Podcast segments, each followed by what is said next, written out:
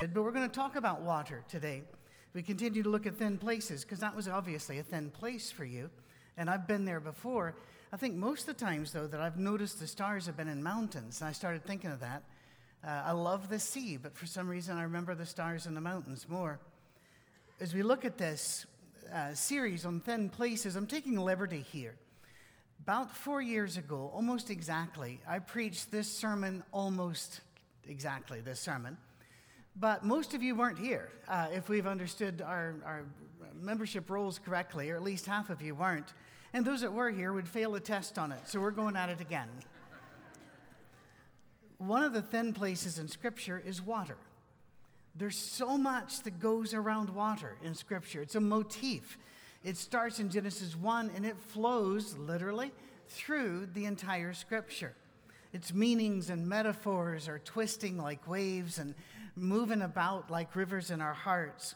Jesus meets a Samaritan woman by the well. Moses gets water from a rock. Paul is shipwrecked in a storm. And, and Jonah, anyone? We could keep going. There are happy times and sad times around water. There are spiritual times and fearful times. But I want to take you to a specific incident that we don't talk all that much about, but I think we really need to understand what was going through their mind when they saw the river. The people of Israel had been released from bondage by God and the 10 plagues and Moses and going through the Red Sea and then the Mount Sinai and getting the 10 commandments. We know that story. But we, we often don't talk about the fact that it doesn't take 40 years to get from Egypt to where they needed to go. It doesn't even take a whole year. And they got there and they came up against this river, the Jordan River. Now, the Jordan River is an odd river. It's not like the Mississippi that you would you know, think of a, of a straightish kind. It moves about like a snake, it moves so much. And a couple of times a year, flood season hits. And, this, it'll just churn, it'll go over its banks. It, it becomes no longer a predictable river. The banks are iffy. You don't know where they are or if they would hold you if you went in. They come up against this river, and it's not a big flood season when they come up against it. But the people say, We know God says we can cross the river and, and take the land, but we're not so sure. We're not so sure about God yet. We've only been with Him a year through 10 plagues and all the other. He hasn't shown us that much yet. So they send in spies, and the spies come back. 10 of the 12 say, Nope, can't do it. People on the other side, too mean, too tough, too big. They're giants, we're grasshoppers, we're out. God did not appreciate the doubt.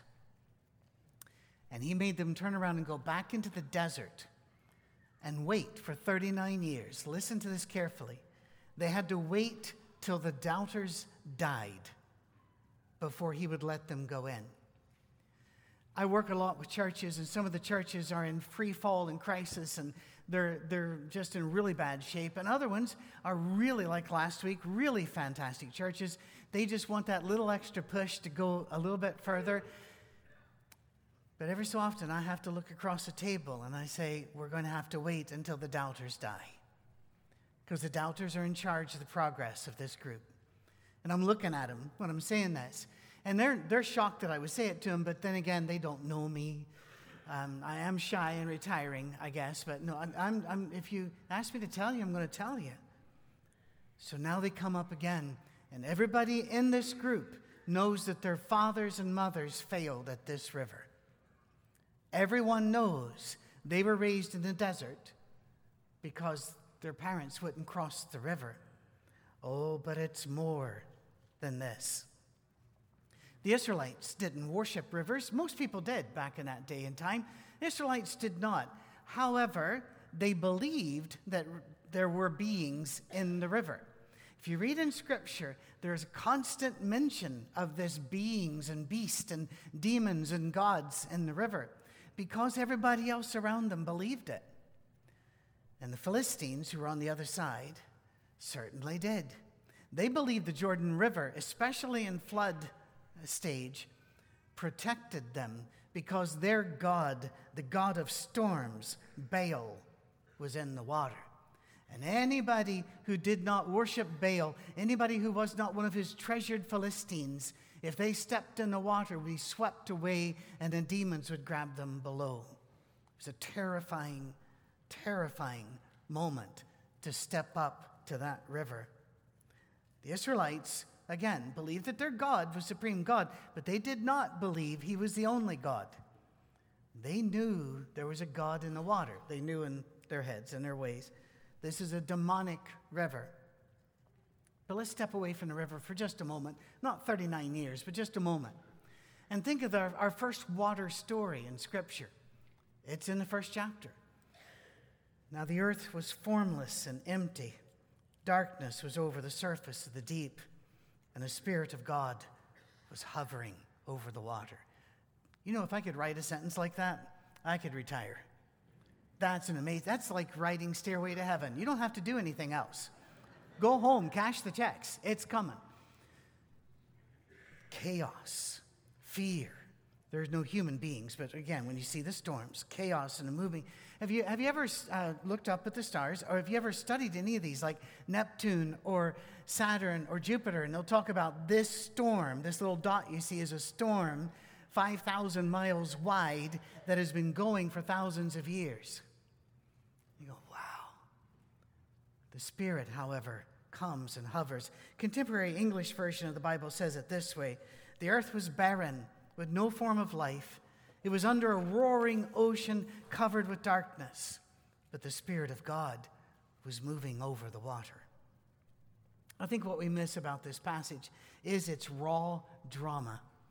The ancient Jews, again, all other people did as well, believed that spirits lived in the water, and those spirits were not good. If you go about into almost any culture, you will still find these stories. In Scotland, you had the Kelpie, the water horse. No, that wasn't Nessie, the Loch Ness. That was another thing. We only see her when the tourists drop a number and we need to get them back and go, oh, look, oh, you just missed her. Oh, but, you know, here, have a cup of tea. Uh, but it's, it, it, it was a water horse. And if you go now to Dundee, they put this up after we moved back to America. There are two massive horse heads sculptures. Look for Kelpie, K E L P I E, Dundee, some, and look for images. And they're just an amazing sculpture, the water horses. But other people had spirits as well snakes and demons and the like. Every well had a spirit, every well had a demon or a saint to bless it. They watched the water and they were fearful. But you need water. And that love hate relationship with water can puzzle us, except there are some people that they, they need water too, but they're terrified of swimming, terrified of oceans. I had a couple of people say, We'd like to go on a cruise with you, but we're terrified of, of sinking and drowning. And I said, You know, that happens all the time on cruise ships. I, if, I, if I could just count, it, it never happens. But look at it this way if there's chaos, chaos below, if Fourth Avenue's in the ship, the Spirit of God is hovering over the water. So, uh, we, uh, no, no fears here, people. And besides, we're Church of Christ. We're not afraid of water. That's how we start our career. Uh, we, but I'm getting ahead of myself. Here in the creation story, they see this water. They know they need water, but they're desert people. They don't swim, they don't go to the beach and have a holiday. That's scary for them. Most of the sailors, and you can overstate this, but most of the tribes and peoples of that day, when they sailed, tried to stay within sight of land and would work their way along coast rather than go into the middle of an ocean. For as the old maps used to say over the blank areas, here there be monsters. The Philistines thought their God was a God of water, a God of storms, so they'd be safe. They and the Israelites are about to discover something different that our God, Jews' God, was also a God not only of desert, but also of water. The psalmist would celebrate this fact while refer- referencing the old stories of demons in the water, saying this But you, O God, are my king from of old. You bring salvation upon the earth. It was you who split open the sea by your power. You broke the heads of the monster in the waters. It was you who crushed the heads of Leviathan and gave him as food to the creatures of the desert. It was you who opened up the springs and streams. You dried up the ever flowing rivers. It was you who set all the boundaries of the earth. And we read this and go, what? What monster? We missed that part. And who's Leviathan? How does he just show up here without any backstory or information? I love to read mysteries, but there are certain authors I will not read anymore because you, you have, they, they drop the red herrings. In other words, oh, I think it's that guy. Oh, I think it's that guy. I think it's that guy. Last chapter, they, in, they introduce a brand new character and he did it. Not fair. Not fair. You got to play by the rules of the game. And here we're going, Leviathan? Who's Leviathan? Well, the Jews didn't write a great deal about Satan or demons, certainly not in comparison to the people around them. People around them wrote, that's, that's a huge amount of what they wrote about. But the Jews did believe that those beings existed. But they looked upon them as false gods. I love the way that God refers to them in the Old Testament. He says, gods that recently appeared. They just showed up and said, We're gods. I want to warn you about thin places. I love thin places. I love that constant weaving of the thin places throughout the day. But please remember, we're not alone in the universe, and not everything out there likes us. Be careful where you go for a thin place. That's why people will say, well, this isn't really you know, demonic. You were just playing a game, or we like to watch the movie anyway. And I'm going, let's not sidle up too closely to the dark. For as Nietzsche said, when you look into the darkness, the darkness is looking back at you. Be careful. The Jews had reason to be afraid here, but God reminds them he can wrestle Leviathan, a serpent that lived in the waters, to them. He can crush its heads. And even at creation, God brings peace out of chaos. And the River Jordan is in chaos. Water was a symbol of the chaos of Baal, but water was also the symbol of life from God. Which story is going to win? There's another thing we need to talk about. Everybody wants to tell your story. Everybody. Have you read social media? You're a Christian? Let me tell you your story. You're uh, in politics, uh, in the current tragedies that have been rolling our country. If you stand on this side, I'll tell your story. If you stand on this side, I'll tell your story. Everybody wants to paint you with a big brush and everybody wants to tell your story. But you are the world expert on who you are. You tell your story. God says, which story are you going to embrace into your story? A story of fear, a story of Leviathan might overthrow us, or a story that says, Our God's bigger than your God. Back in the day, I'm told that young boys would look at each other and say, My dad can beat up your dad. My kids never had that option. they could say things like, My dad will sternly disapprove of you at a distance quietly, but he shall do so. Feel his wrath. But that was about it. Isn't it nice to think our God can beat up your God? Because our God is God. Paul says these other gods are demons masquerading as gods, and they can, they can really do some tricks. Leviathan was a demon, and we're reminded by the psalmist I took care of that, God says. Let's move on. Why were they at the river again? Because they didn't remember the lessons of the 10 plagues. They didn't remember the lessons of God bringing them water through the desert. And now he's saying, Are you going to, which story are you going to hold on to? Which story are you going to take? There's a, there's a great story in the universe right now that says, Once upon a time there was nothing, then it blew up, and now we have pandas. You can hold to that story. I'm reading a book right now on uh, by written by a physicist trying his level best to convince everybody reading it that nothing once stretched a bit and then it rolled around and it watered upon itself and collapsed and then blew up and now we have us. Okay? That that's worrisome. Because whenever you ask your husband what are you doing? and he says nothing. That's a potential explosive site. Or you can have another story and bring in God. But water was more than a symbol of rebellious demons to Jews. this might hit you more. It was also a symbol of depression, anxiety, mourning, and grief. When the psalmist was depressed, and he was often, many of God's favorite people were depressed. He portrayed God as allowing the waves of the sea to wash over him.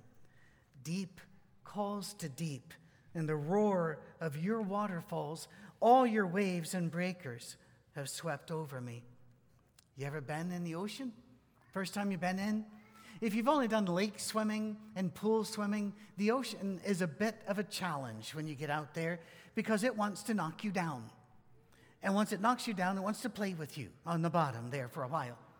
And if you're not used to it, it is quite violent and a bit afraid, especially on the Atlantic side. But you want to go to the Pacific side because that's colder and it's full of Californians. So you want to be, you want to be on the other side of that. If you're from California, I'm sorry. I'm really sorry you're from. No, that came out wrong.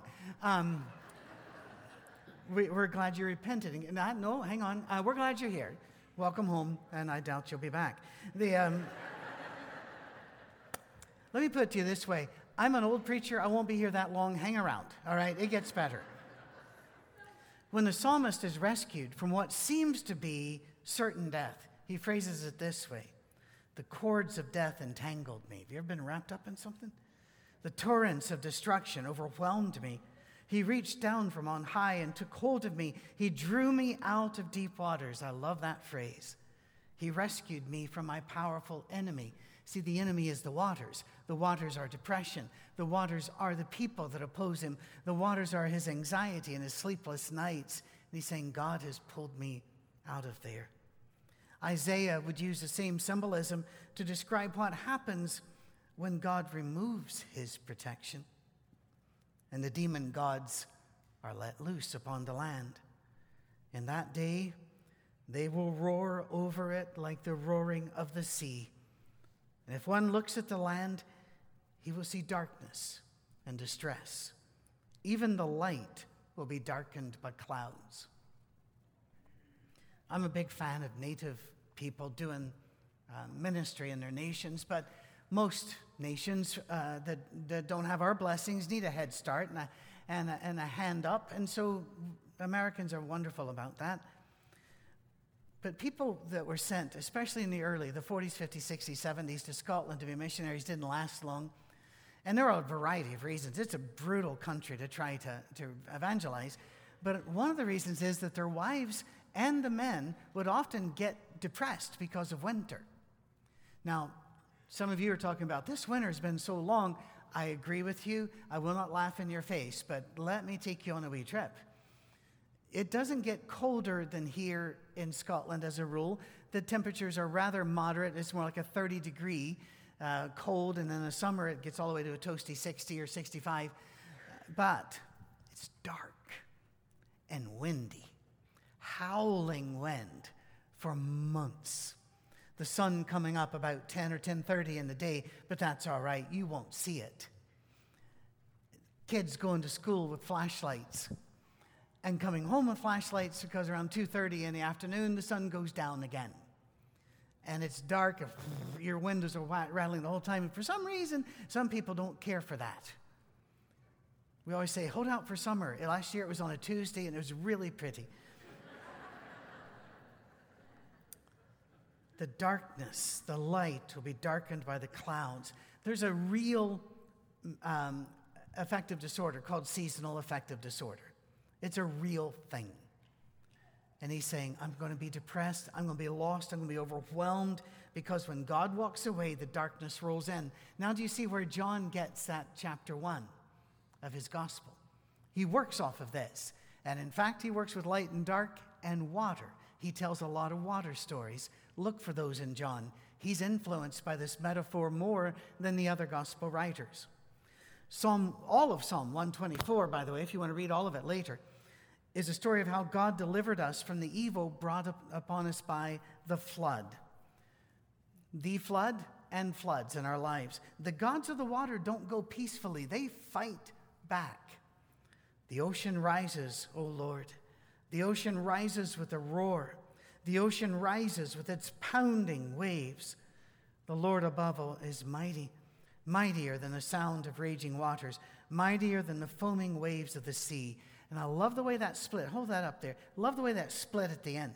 Because sometimes it's not the waves that knock us down and drag us along the bottom in the sand. And it's not the waves that depress us, it's the sound of them and our fear. We have fear before the event. You ever been worried about something happening? Of course you have. Did it change it? Nope. If it happened, your worry didn't help you a bit. If it didn't, you wasted all that time but the sound terrifies us. We wonder what the sound means. Well, Isaiah celebrates that we have a God that will get us through this. There was another being, another uh, demon masquerading as a god named Rahab, not the one uh, in, in uh, Jericho.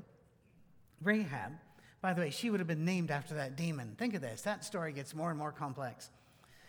God killed that god named Rahab that lived in the waters. And Isaiah says, Strike again. Isaiah 51 Awake, awake, clothe yourself with strength, O arm of the Lord. Was it not you who dried up the sea, the waters of the great deep, who made a road in the depths of the sea so that the redeemed might cross over? And Tony and Melinda, I think some people could use this kind of stuff for their prayer and add this to the book. You what, I'll leave the notes up here for a small fee. No, they'll, they'll be there. And, um, and Laurie Lee will post them online if you want to see these scriptures, but they're just a taste. There are scores of these that we will not have time to look at. But when we want to go to this God, one of the reasons we want to go is when you're there, you're safe. You're safe. I can remember when we lived in West Virginia, I wanted to take a, a, a, course there at West Virginia University. Didn't need the degree of the course, but just uh, it was a subject that interested me. And they called me into the uh, registrar's office after a while, and they said, "You take courses pretty much everywhere you go." And I said, "Yes." And they said, "We've been kind of compiling those. Uh, you're only two courses away from another degree." And I said, "Really? What would it be in?" And they said, "Well, it would be in uh, basically general studies and linguistics. It'd be a bachelor's. Do you want another bachelor's?" And I went. Not really, but I kind of like to take a couple courses, and if that comes with it, okay. So I decided to take an easy course. I'm really good with languages, so I took Spanish 101. Wrong. Completely wrong, because I, I, know, I know French. And they said, oh, if you know French, Spanish is a doddle, it's easy couple problems. One, they would answer, uh, ask me a question in Spanish, I would understand, and I would respond, and they would look at me blankly, and then I'd realize, and I just spoke in French. Uh, that it was such a confusing thing, but there was more. There were the other, the, the freshmen, and remember, at this stage, I'm already late 40s. There were freshmen taking it named Julio, Esperanza. And I'm looking over at them going, this is so but there was, there was something that happened that was very strange. Never happened to me before. I'd go there early because I'm an early man, and I'd sit there, and the pretty girls would come in and sit around me. This did not happen any other time in my life. So I was thinking, what is it? Am I a late bloomer? Is that what happened here? So I went home and told Cami. I said, I'm not sure what's going on here, but the pretty girl sat by me, and she goes, Patrick, you're safe. Oh.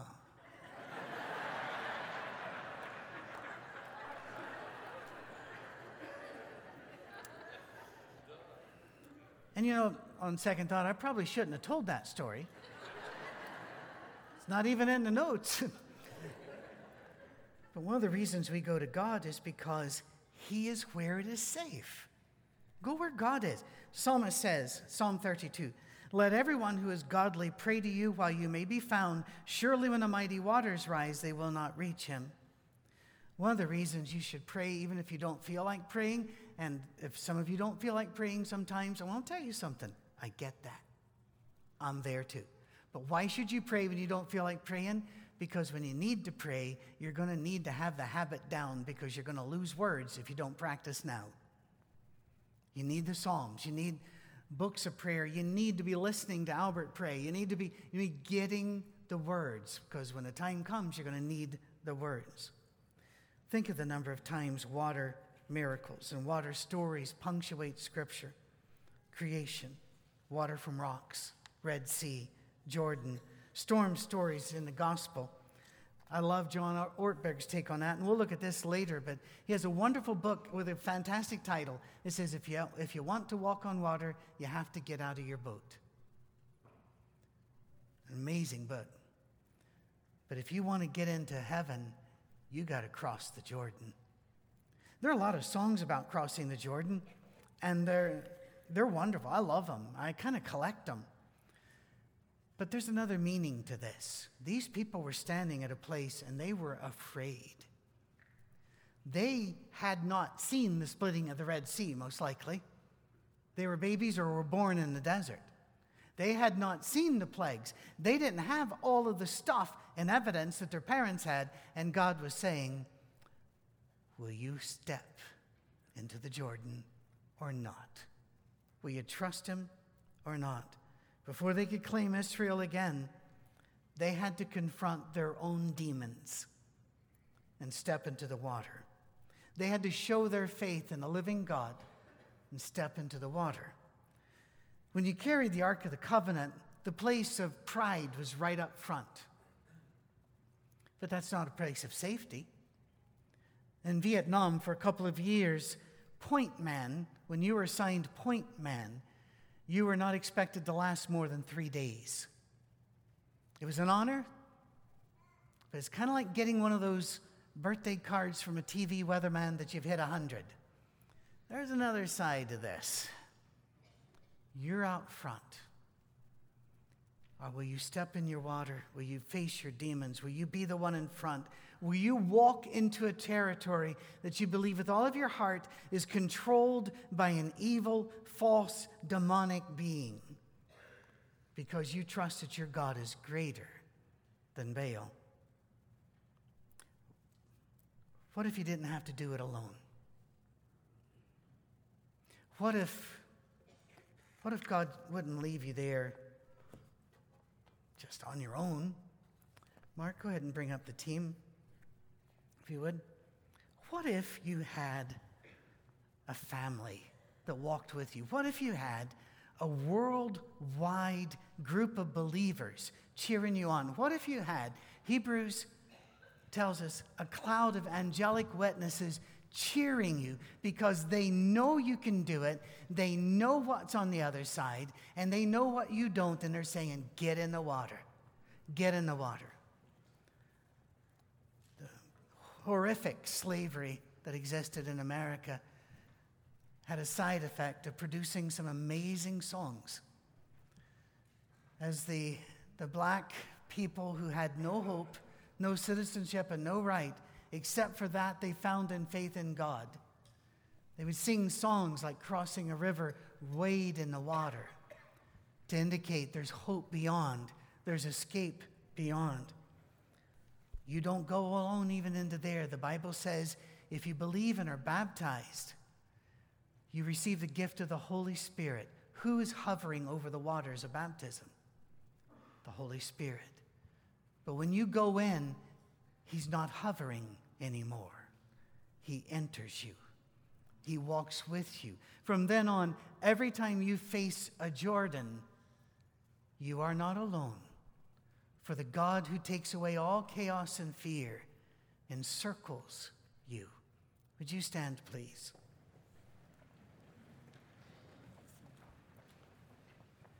Choose your stories well. Choose where you stand because there are thin places you do not want to be near, and there are those that you do. But everybody here has a personal Jordan or two or three or more. What is that, Jordan? What do you have to put your feet in and walk in to show you have faith in God? Is it a particular relationship you're in? Is it a particular uh, amount of money in a, uh, a checking account? Is, is it a house? Is it wh- whatever it is? If it is anything that's keeping you from full faith and life in Christ, wade in the water, walk in. The Spirit of God is with you, and He will change your story. May God bless us and help us face the water.